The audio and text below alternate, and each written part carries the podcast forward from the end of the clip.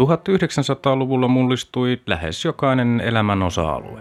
Tiede, teknologia, ajattelu, kulttuuri ja yhteiskunta. Vuosisadan tärkeitä ilmiöitä olivat esimerkiksi kolonialismin huipennus ja siirtomaavallan purkautuminen, ensimmäinen ja toinen maailmansota, ydinvoima, avaruustutkimus, kylmä sota, globalisaatio, väestön kasvu, ympäristöongelmat ja digitaalinen vallankumous. Apinan vuosi seuraa homo sapiensin matkaa läpi sen historia myrskyisimmän vuosisadan joka keskiviikko ja lauantai. Vuosi 1919. Ensimmäinen tammikuuta Uusi Suometar ja Uusi Päivä lehdet sulautuivat kokoomuslaiseen lehtiyritykseen, joka alkoi julkaista Uutta Suomea ja Iltalehteä. Samana päivänä ensimmäinen tammikuuta Keikyä erotettiin itsenäiseksi kunnaksi Huittisten kunnasta. 4. tammikuuta Suomessa annettiin painovapauslaki ja yhdistyslaki. 4. tammikuuta Neuvosto-Venäjän puna-armeija ja latvialaiset kiväärimiehet valtaavat Riian. Latvian bolshevikkihallitus johtajanaan Petteri Stukka siirtyy Riikaan. Seuraavana päivänä 5. tammikuuta Saksassa puhkeaa Spartakisti kapina kommunistinen vallankumousyritys. Aseistautuneet työläiset valtavat Berliinin lehtikorttelin ja hallitus julistaa sotatilan. Kymmenen päivää myöhemmin, 15. tammikuuta, Åbo Akademi aloitti toimintansa. Seuraavana päivänä 16. tammikuuta Yhdysvalloissa annettiin perustuslain 18 lisäys alkoholijuomien kieltolaista. 17. tammikuuta maalaisliitto esitti Santeri Alkion johdolla hallitukselle välikysymyksen venäläisten pakolaisten oleskelusta Suomessa. Hallitus sai luottamuslauseen äänin 64 vastaan 27. 18. tammikuuta Versailles rauhankokous alkoi Pariisissa. Seuraavana päivänä 19. tammikuuta Suomen kansallisopera aloitti toimintansa entisen Aleksanterin teatterin tiloissa Helsingin Boulevardilla. Avajaisnäytäntönä oli Giuseppe Verdin opera Aida – 21. tammikuuta Sinn Feinin johtama Irlannin kansalliskokous julistaa Irlannin riippumattomaksi tasavallaksi. 25. tammikuuta ympärysvallat perustavat kansainliiton presidentti Woodrow Wilsonin ehdotuksen mukaan. Samana päivänä 25. tammikuuta kadettikoulu aloittaa toimintansa. 26. tammikuuta Suomessa perustettiin Työväen urheiluliitto. Kaksi päivää myöhemmin, 28. tammikuuta, Suomen valkoisen ruusun ritarikunta perustettiin. 3. helmikuuta puna-armeija eteni Ukrainaan, Kiovassa muodostetaan Ukrainan neuvostohallitus. Viisi päivää myöhemmin, 8. helmikuuta, Vasikkasaaren räjähdys Helsingin edustalla Suomenlinnan ja Santahaminan välissä sijaitsevalla Vasikkasaarella räjähti ammusvarasto tuhoten saaren rakennukset ja saarella sijainneet suuret öljysäiliöt. 11. helmikuuta Saksan kansalliskokous valitsi Friedrich Ebertin presidentiksi. Kolme päivää myöhemmin, 14. helmikuuta, Puolan ja Venäjän sota alkoi. Samana päivänä, 14. helmikuuta, eduskunta sääti asetuksen suojeluskuntalaitoksesta. 15-24.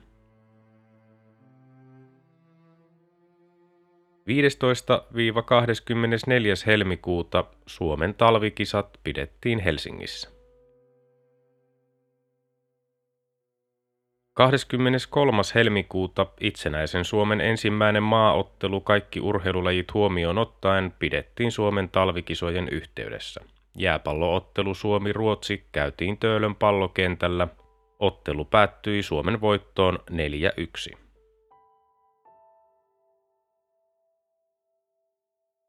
Ensimmäinen maaliskuuta maaliskuun ensimmäisen päivän liike Koreassa Japanin siirtomaavaltaa vastaan.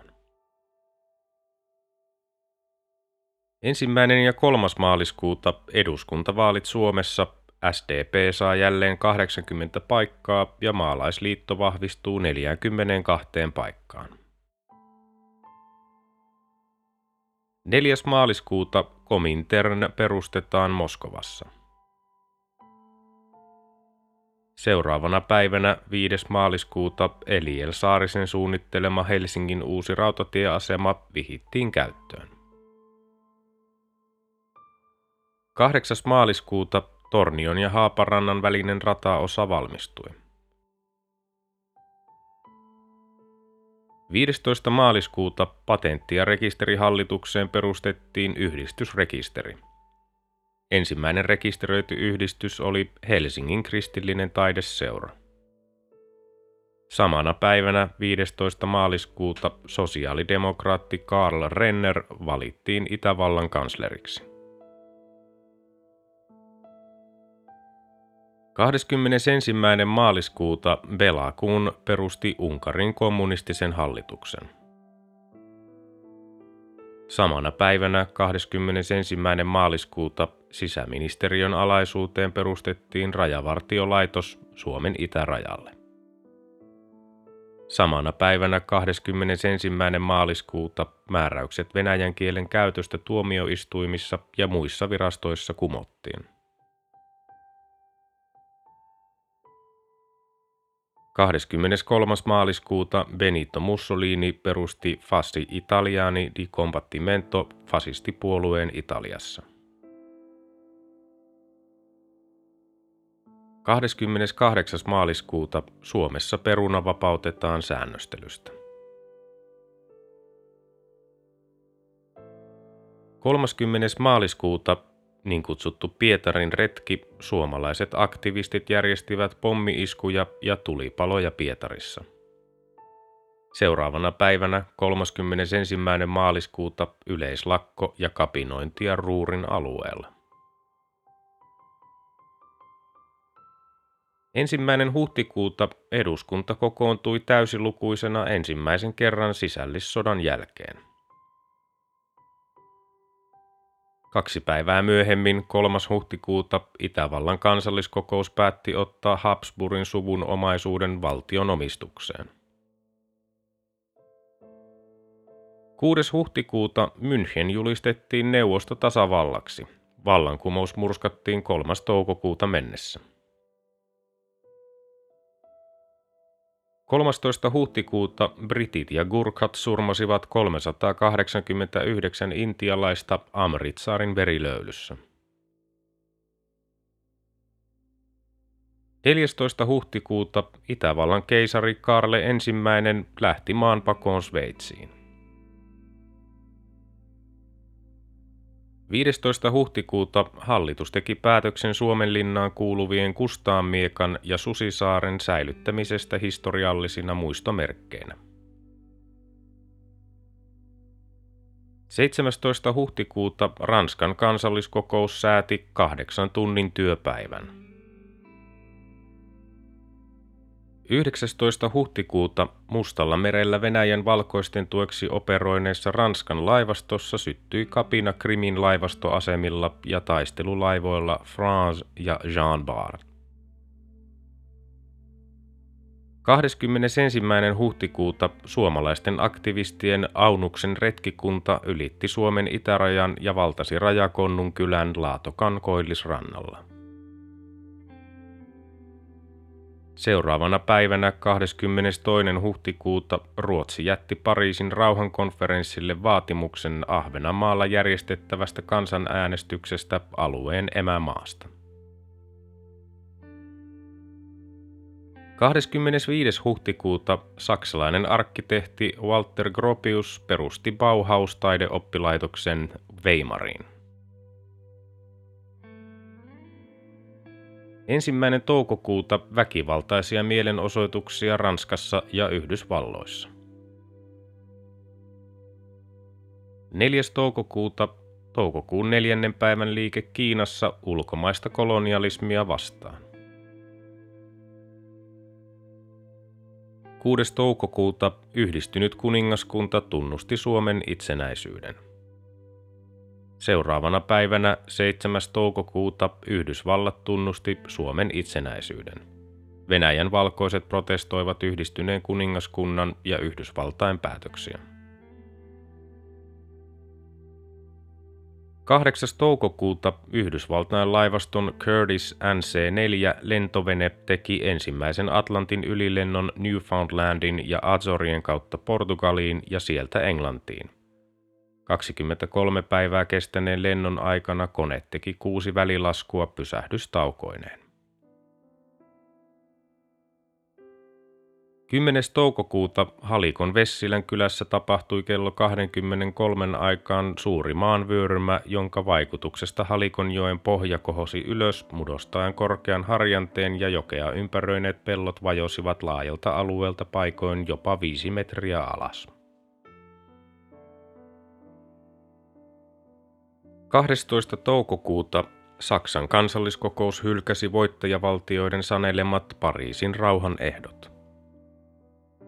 Samana päivänä 12. toukokuuta Reposaaren sahan rakennuksia ja osa lautatarhaa paloivat laiturissa ollessa proomussa syttyneen tulipalon levittyä sahan lautatarhaan. Sahan konttori, virkailijoiden rakennukset ja kolme suurta kaksikerroksista työväen asuntoa tuhoutui paloissa, mutta itse saharakennus säästyi. Puutavaraa paloi noin kolmasosa eli 20 000 standardia – Vahingot olivat yhteensä noin 15 miljoonaa markkaa. 17. toukokuuta amiraali Alexander Kolchakin valkoiset joukot valtasivat Samaran Volgan rannalla. 17-18 toukokuuta suomalaisten hallussa ollut Inon linnoitus ja venäläinen Krasnaja Gorkan linnoitus tulittivat toisiaan Suomenlahden yli. Suomen apulaisulkoministeriö Leo Äänruut lähetti Neuvosto-Venäjän hallitukselle asiasta tiukkasanaisen nootin. 21. toukokuuta Yhdysvaltain edustajainhuone hyväksyi naisten äänioikeuden. Samana päivänä 21. toukokuuta tulivuori Kelud purkautui Jaavalla. 22. toukokuuta kenraali Kreivi Rüdiger von der Goltzin johtamat saksalaisjoukot valloittivat Riian bolshevikeiltä. Neuvosto-Latvian hallitus poistui Riiasta. 23. toukokuuta Japani tunnusti Suomen itsenäisyyden.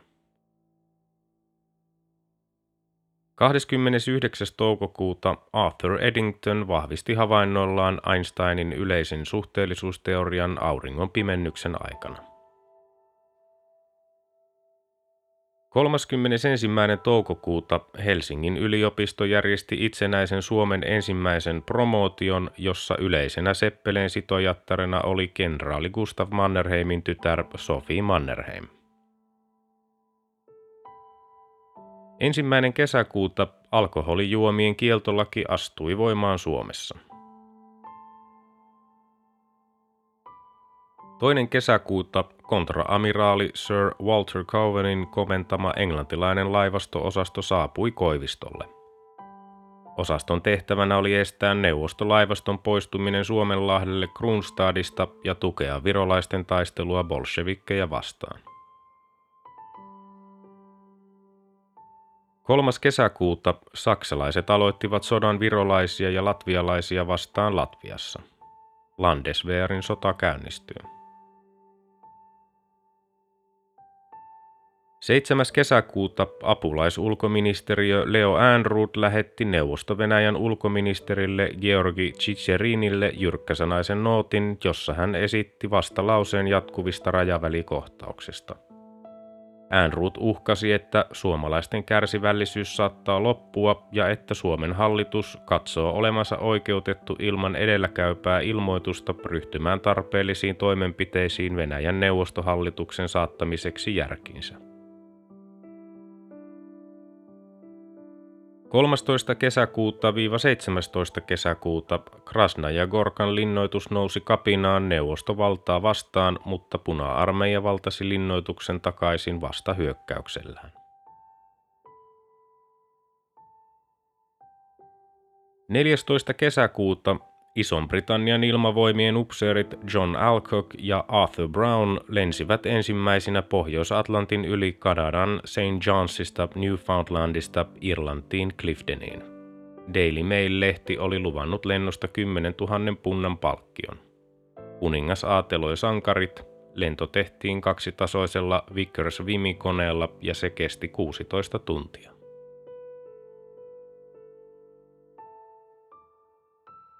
18. kesäkuuta luutnantti Augustus Aagarin CMB-4 moottoritorpedovene upotti risteilijä Olegin Krasna ja Gorkan linnoituksen edustalla.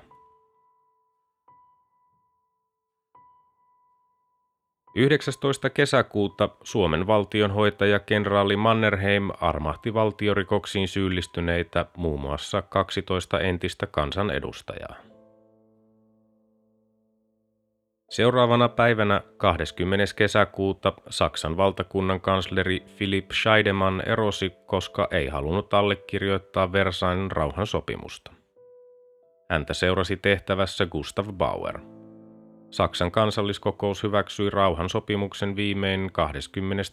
kesäkuuta ja Saksan valtuuskunta allekirjoitti sen 28. päivä. 21.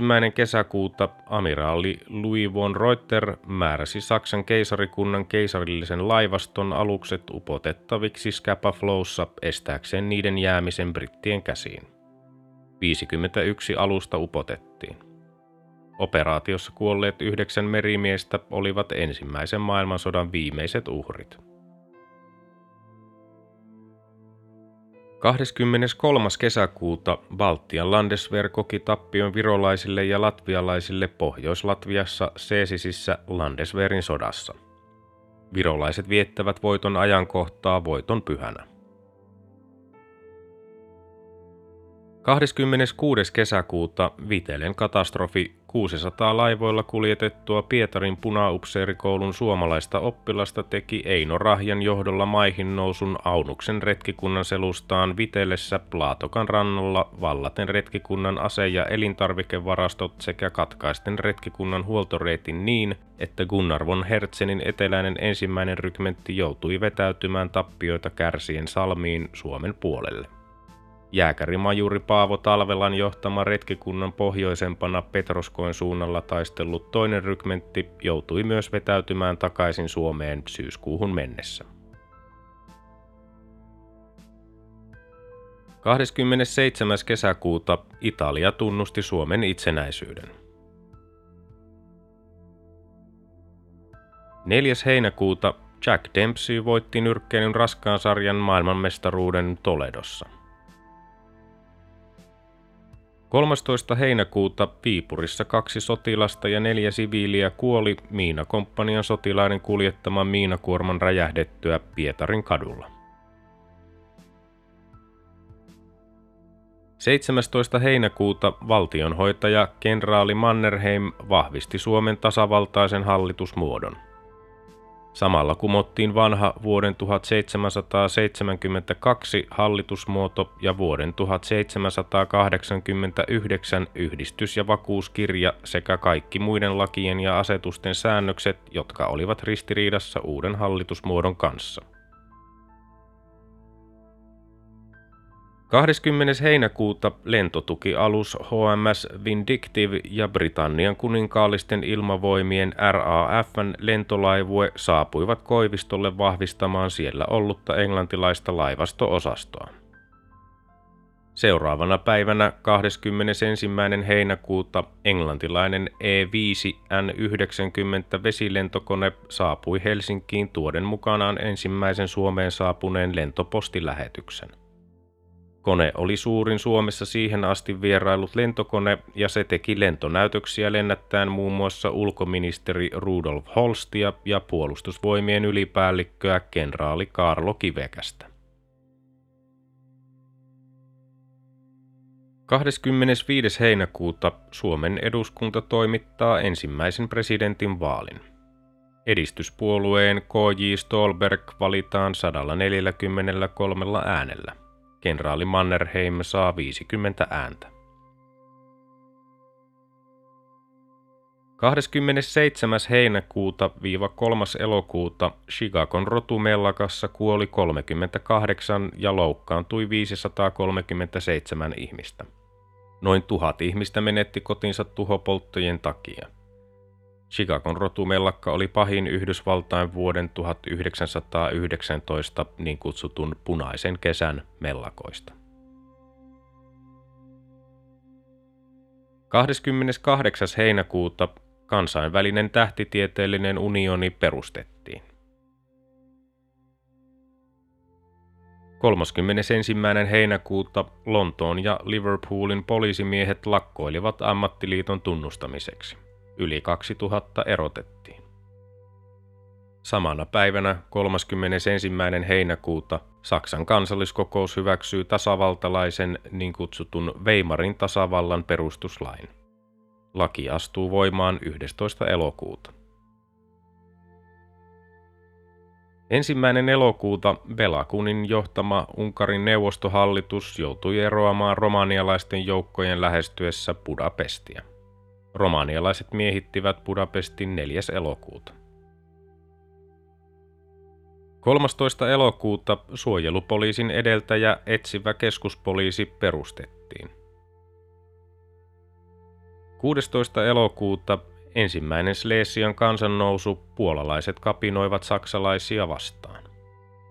Samana päivänä 16. elokuuta Saksan syrjäytetty keisari Wilhelm II osti Alankomaista talon, jossa hän vietti koko loppuelämänsä. 18. elokuuta luutnantti Augustus Agarin johtama englantilainen lentokoneiden tukema moottoritorpedo-veneosasto tunkeutui Kronstadin linnoituksen satama-altaaseen upottaen Pamjat Aasova-nimisen sukellusveneiden tukialuksen sekä vaurioittaen useita taistelulaivoja. 19. elokuuta Afganistan sai itsenäisyyden britti-imperiumista.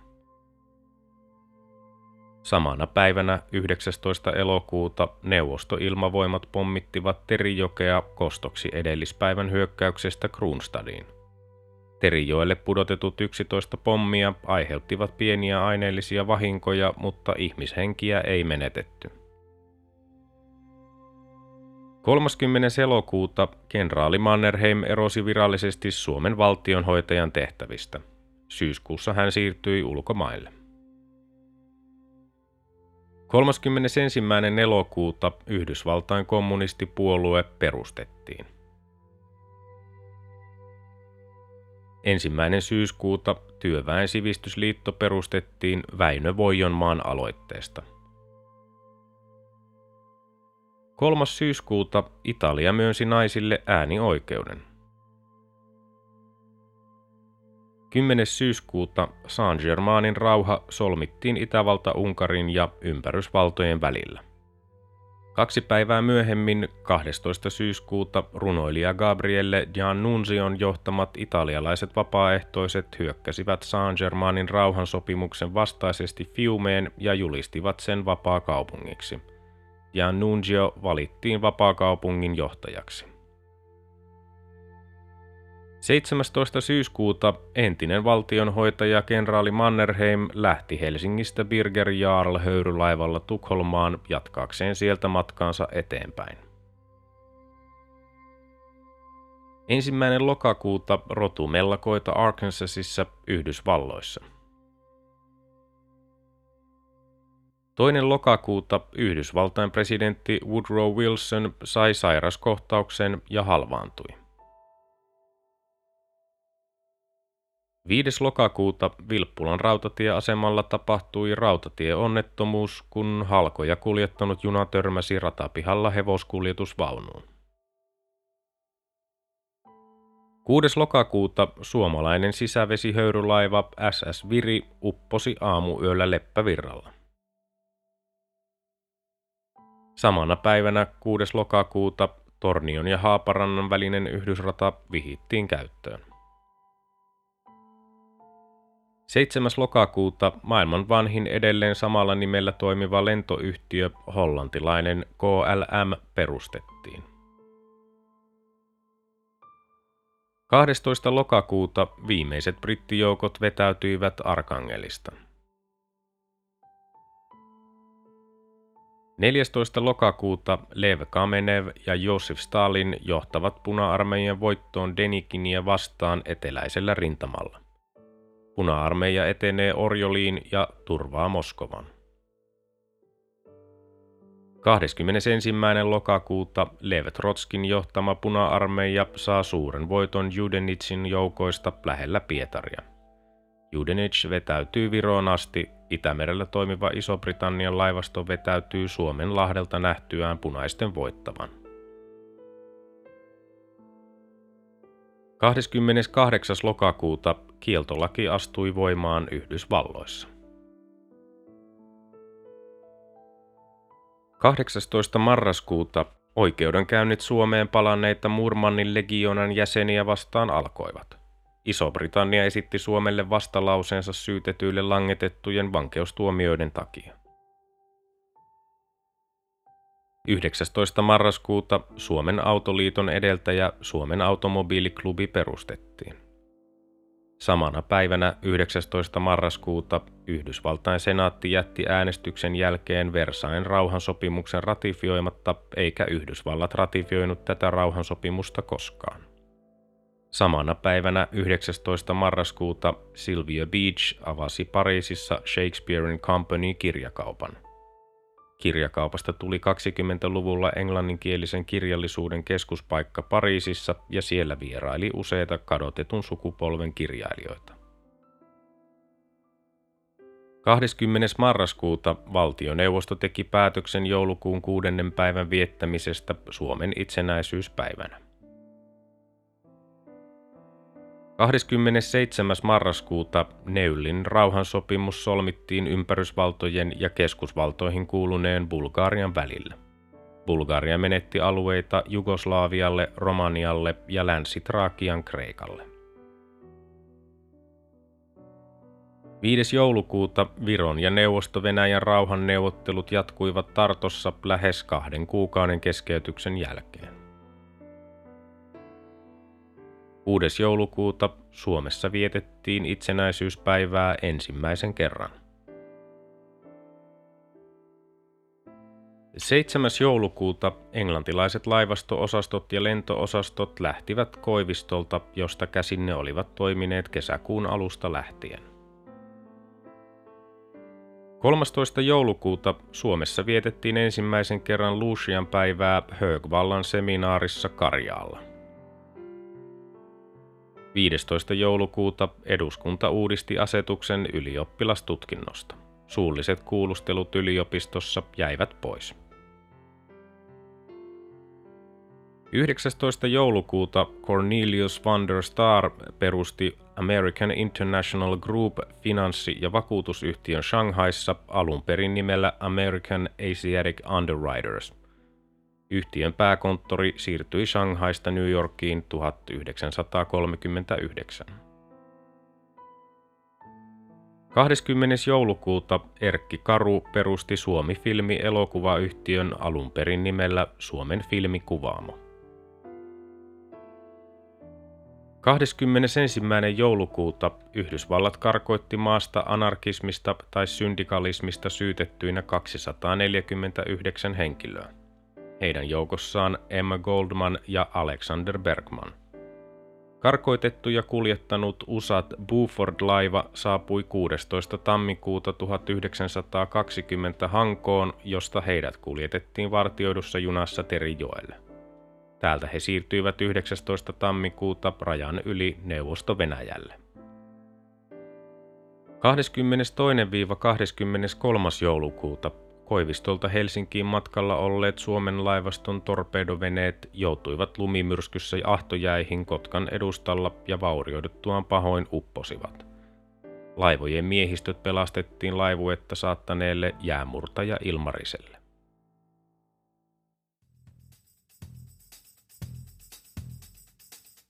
Tämä oli Apinan vuosi Homo sapiensin seikkailut jatkuvat taas seuraavassa jaksossa. Liitythän mukaan.